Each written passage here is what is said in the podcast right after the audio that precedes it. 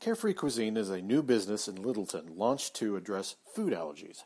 They manufacture frozen meals in their sterile kitchen, each of which is top is free of the top free eight allergens, which never enter their facility.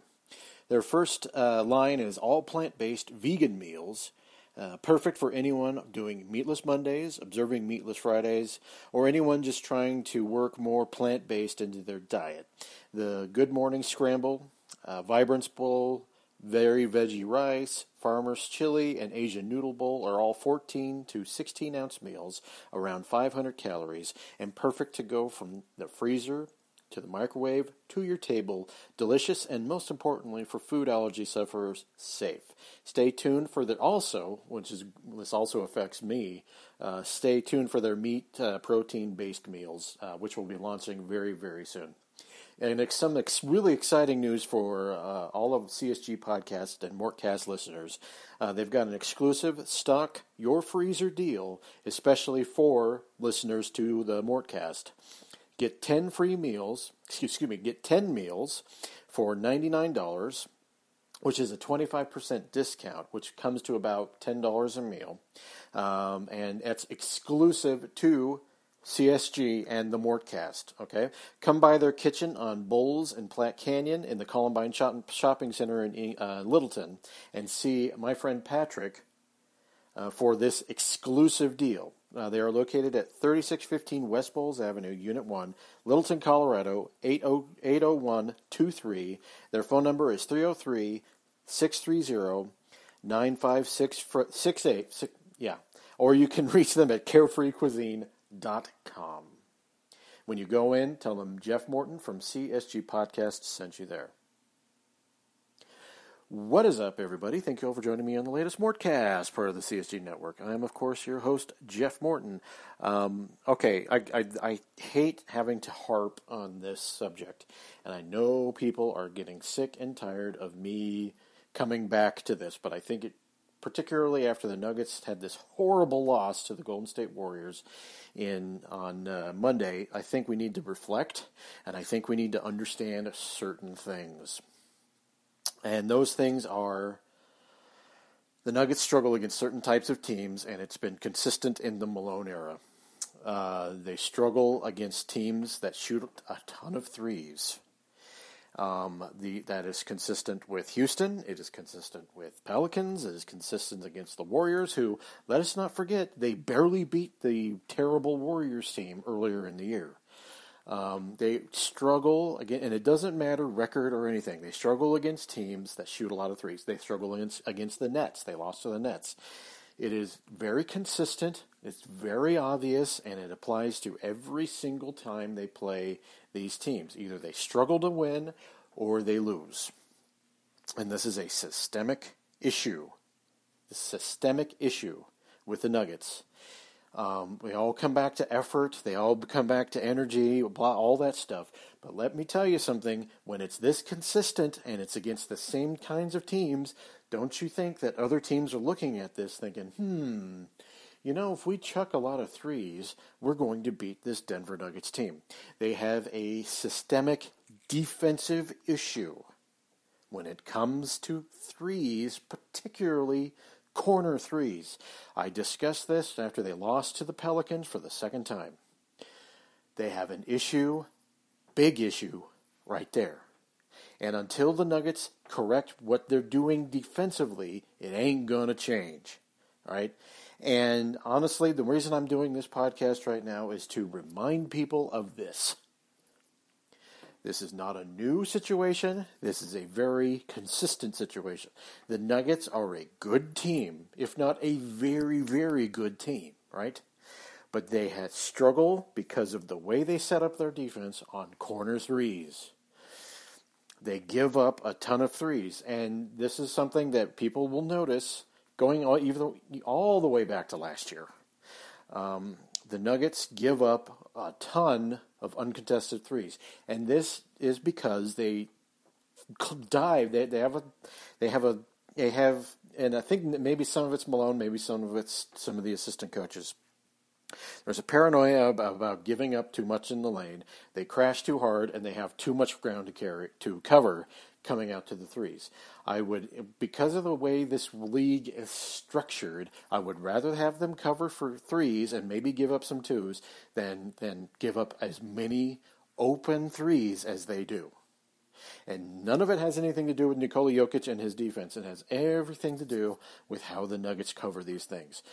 Because of this, because they crash too hard, they get cut short on rotations, right? So maybe a guy rushes out, uh, rush, crashes into the boards.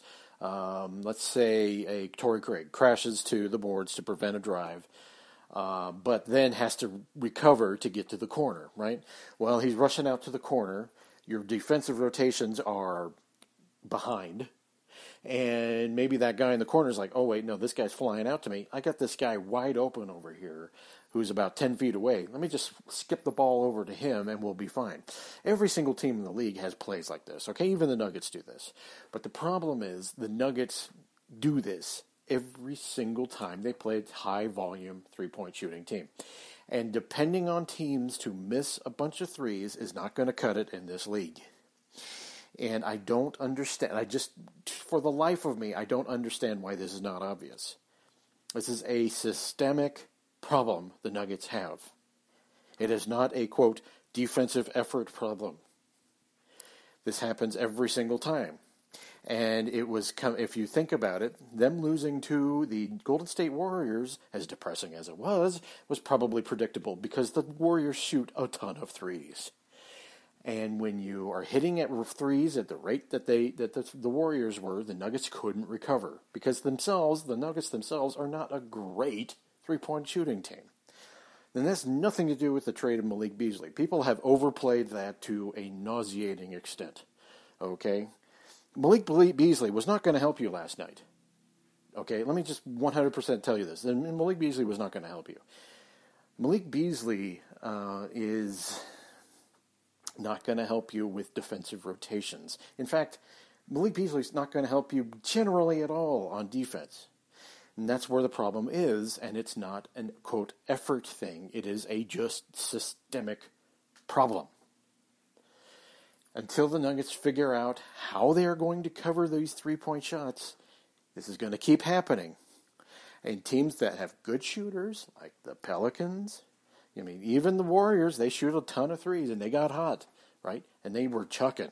Okay, this wasn't this this was not a, a team that was just like work, work, work, work till you get a good shot. This was a team that was chucking, and they knew exactly where the Nuggets were going to be falling short, which was a corner three.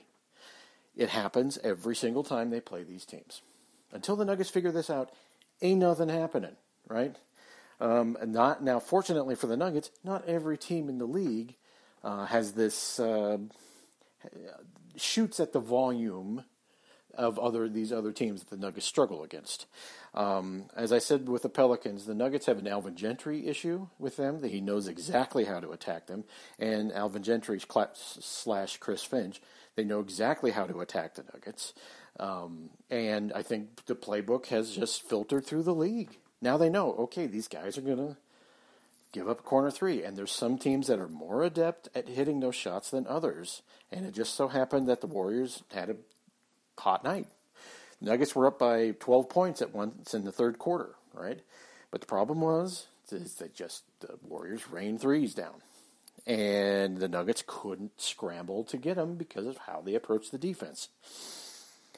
It is what it is. Um, I need to have an uncomfortable conversation about having Paul Millsap out there, particularly a still injured Paul Millsap. How much is he helping you? Seriously, at that point, how much is an injured, old Paul Millsap going to help you? Particularly when you need are having such a hard time covering on those because of the way you approach your defense. You're not you're not you're basically it's always that corner it is always that corner where the Nuggets. It's it's the same corner. It's the left corner on each side where the Nuggets struggle the most, right? And by the left corner, I mean if you're facing under the basket, away from the basket, right? It is that corner at all time. The the corner at the bench, the, the Nuggets end, and the corner uh, uh, in this on the other on the opposite caddy corner side on the other end of the basket. It's the same corner every time. And the Nuggets just, it's just a thing. It is a thing that happens, and that is not that. Plus, you got a short Gary Harris. You got wing players that, you know, don't have a tremendous amount of, of length uh, outside of uh, Porter, and and maybe a little bit Torrey Craig, but Torrey Craig is not exactly Mister Lengthy. Um, it is it is it is what it is, right?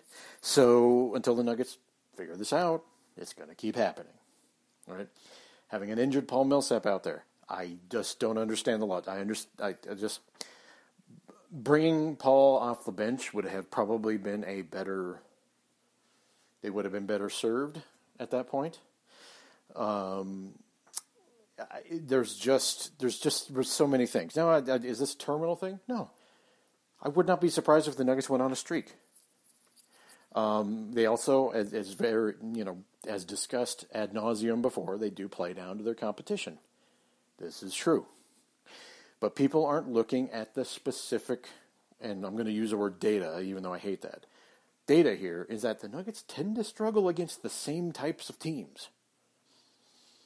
They, they just it is a 100% fact, and it's not a Jokic thing. Jokic is who he is. If, if, you, if your center is going to shoot uh, a high volume of threes, it is what it is, right? But it is the rest of the way they approach their defense that they do, I think, partially to compensate from them. Jokic's lack of rim protection. Obviously, that is a thing. But where the teams kill them is threes.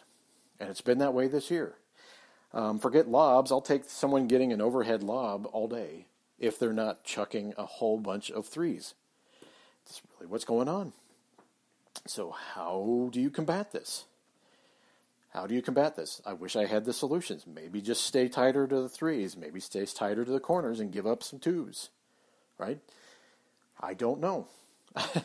but it is a consistent enough problem to where people should be aware of it and know because I can guarantee you every team in the NBA knows that the Nuggets struggle with a very certain type of team. And how the Nuggets combat this is going to be probably the quizzical, the not the quizzical, but the the um, the question of the rest of this of this season. Forget getting into the playoffs. They're getting into the playoffs. Forget you know high seed. They're going to have a high seed. How they figure that out is going to be the question because that is going to dictate how far they go. And if they're able to close out in a playoff series, but more importantly, as they come down the stretch battling for that number two seed, how they're able to compensate for that is going to be the question. Before I continue with the rest of the Mortcast, I'd like to talk to you about Blanchard Family Wines, located between 18th and 19th in Blake and Wazee, in beautiful lower downtown Denver, Colorado, just a couple blocks away from Coors Field, right in the middle of the dairy block. If you like wine, if you like the atmosphere of just going to a place where you can chill out and have wine, do you like Pinot? Do you like uh, Cabernet? Do you like Rieslings? Do you like whites? Basically, do you like wine? Uh, they have their own vineyards in Sonoma County, California. They also have a partnership with a, a Grand Valley wine uh, back on the western slope of Colorado. Uh, they've got you covered, so you don't have to fly to California or drive 250 miles to Grand Junction. Um, if you like the atmosphere of that, if you like are just finished work, want to have a nice glass of wine as you work on some stuff on your laptop, this is the place to go.